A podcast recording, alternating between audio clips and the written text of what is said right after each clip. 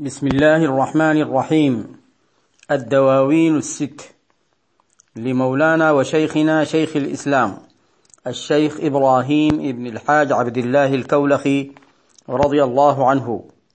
تقديم أبو عركي الشيخ عبد القادر النذير. التسجيل رقم واحد وخمسين. صفحة أربعة وستين من الدواوين الست. قال رضي الله عنه. يؤم جناب الهاشمي المقدس سلامي يزري كل مسك ونرجس. أراني قد أطلقت طرفي لا هوى فسمت بما تعيا به كل عرمس. يلومونني فازددت شوقا ومغرما. لجنب الهمام الأريحي المقدس. ذهبت لعمر الله في كل مذهب لدرك رسول الله غير مؤيس. له عين آلاف من الحجب شاهدا تحير فيه خاطر المتحسس. هو العين عين الهاء والهاء عينه. له الكعبة العليا له بيت مقدس له طيبة الطيبة ودار مقامة له الخلد والفردوس خير معرس ودار سلام بعد عدن وأزلفت وتلمس مداحا له كل ملمس ومأوى وجنات النعيم تزينت لخادمه تزهو على كل ملبس. ولم يبغ غير المصطفى وحبيبه ولم يرض بالفردوس دون تقدس.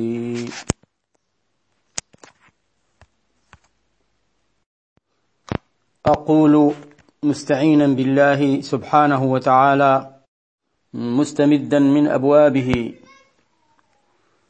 قال الشيخ رضي الله عنه يؤم جناب الهاشمي المقدس سلام يزري كل مسك ونرجس يؤم أي يقصد يقصد جناب الهاشمي. يقصد النبي صلى الله عليه وسلم وجنابه المقدس المطهر سلامي. سلامي أسلم يعني على النبي صلى الله عليه وسلم الهاشمي المقدس المطهر. وهذا السلام حال كونه يزري كل مسك ونرجس. يزري يعني يعلو على كل مسك. المسك الطيب المشهور المعروف. وعلى كل نرجس. وهو أيضا نوع من الزهور طيب الرائحة. أراني قد أطلقت طرفي دا هوى. أطلقت طرفي متأملا في أوصاف الحبيب صلى الله عليه وعلى آله وصحبه وسلم لا هوى أي حال كوني صاحب هوى هوى فيه. فسمت بما تعيا به كل عرمس. فرعيت وسمت والتزمت ووجدت من هذا الهوى قطعت مسافات ورعيت كذلك مراعي ما شاء الله عظيمة تعيي كل عرمس. العرمس هي الناقة القوية تعييها تعجزها. وهو كناية عن أن المسافات التي قطعها رضي الله تعالى عنه في حبه وكذلك ما وجده أيضا من الغذاء الروحي في حبه صلى الله عليه وعلى آله وصحبه وسلم يعجز عنه الكبراء الأقوياء. يلومونني. يلومني الناس في حبه صلى الله عليه وسلم وفي هذه التعابير الكثيرة في محبته صلى الله عليه وسلم والشوق إليه والبكاء والسهر فازددت شوقا ومغرما يعني كلما زا كلما لاموني ازددت شوقا وحبا. لجنبه صلى الله عليه وسلم الهمام الشجاع المقدام السخي المعطاء العظيم الهمة النبيل كل هذا أو كل هذه المعاني من معاني الهمام الأريحي الكريم المنقى من العيوب المقدس المطهر صلى الله عليه وعلى آله وصحبه وسلم. ذهبت لعمر الله في كل مذهب لدرك رسول الله غير مؤيس. ذهبت ومشيت وسلكت وسرت لعمر الله أقسم بالله عز وجل في كل مذهب في مذاهب شتى وأنواع شتى ومسالك شتى وطرق شتى لدرك ومعرفة وإدراك رسول الله صلى الله عليه وعلى آله وصحبه وسلم حال كوني غير مؤيس لست يائسا. له عين آلاف من الحجب.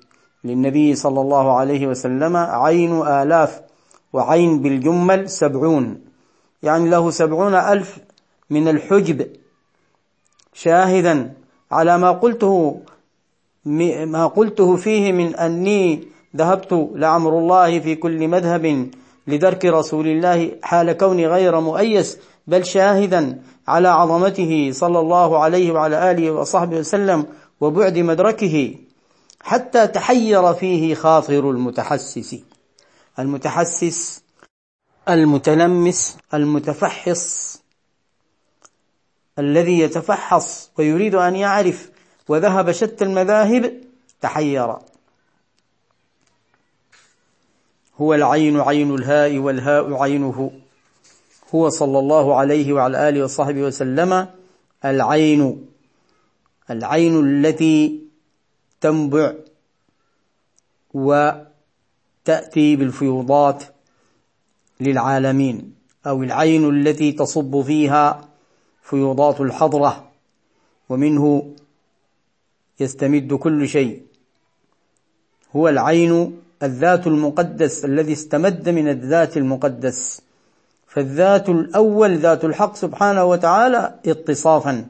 والذات الثاني ذات النبي صلى الله عليه وسلم استمدادا. عين الهاء عين الهاء والهاء عينه. هاء الهوية والله أعلم في تفسير ذلك. هو العين عين الهاء يعني هاء الهوية. حتى في الصلاة الغيبية عندنا هناك المصلي في محراب عين هاء الهوية. قل هو الله أحد. له الكعبة العليا آلت إليه الكعبة. فكان بانيها عندما بنتها قريش وكان فيها الأنبياء قبله وهم جميعا يبشرون به ويتكلمون عنه ويقولون كما قال سيدنا إبراهيم عليه السلام باني الكعبة أيضا في طور من أطوارها ربنا وابعث فيهم رسولا منهم. هذا هو النبي صلى الله عليه وسلم. له الكعبة العلياء وهو الذي حررها آه، من شرك المشركين وطواف عباد الأصنام وهو الذي وضع نسكها. وما زال الناس يمشون على نسكه صلى الله عليه وسلم خذوا عني مناسككم. له بيت مقدس مكان إسرائه صلى الله عليه وسلم ومبدأ معراجه صلى الله عليه وسلم. ومكان لقياه بالأنبياء وإمامته آه، للأنبياء صلى الله عليه وعلى آله وصحبه وسلم. له طيبة الطيبة المدينة والمسجد. هو نفسه قال ومسجدي هذا. نسبه لنفسه ومدينته كذلك. حتى عرفت بمدينة رسول الله صلى الله عليه وسلم الطيبة والطيبة تأنيث الأطيب. وله دار مقامة القيامة حتى له الحوض. قال حوضي هذا له الكوثر. إنا أعطيناك الكوثر. له الشفاعة الكبرى والشفاعات المتعددة. يصول ويجول هناك.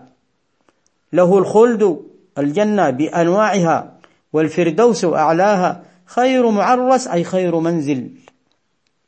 خير مكان. ودار سلام كذلك من أسماء الجنة بعد عدن كذلك. وأزلفت أي قربت وتلمس تطلب مداحا له كل ملمس هذه الجنان تطلب مداح الرسول صلى الله عليه وعلى آله وصحبه وسلم وتطلب الشيخ صلى رضي الله عنه لأنه مداح الرسول صلى الله عليه وسلم كل مطلب. وكذلك المأوى وجنات النعيم تزينت لخادمه. كل من يخدم النبي صلى الله عليه وسلم تتزين له هذه الجنان. تزهو وتجمل وتحسن وتطيب على كل ملبس طيب أو حسن أو جميل. ولم يبغ غير المصطفى وحبيبي. هذا الخادم الذي هو الشيخ رضي الله عنه لم يبغ لم يطلب غير المصطفى صلى الله عليه وسلم وحبيبه القطب المكتوم رضي الله عنه. ولم يرضى بالفردوس لأن مطلب الشيخ رضي الله تعالى عنه ليس الجنان فقط ولكن مطالبه ما وراء ذلك وهي لا تتناهى بالنسبة لحضرة الحق سبحانه وتعالى هو يريد الجمال. كما قال في بيت آت في نفس القصيدة هذه ولا تجزني يا رب فعلي سيئا ولا حسنا بل بالجمال المقدس. ثم قال دون تقدس أي دون تطهر بل ودون تعال بل بالتواضع والعبودية لله عز وجل ولا فخر في كل ذلك. والله أعلم ونواصل إن شاء الله تعالى.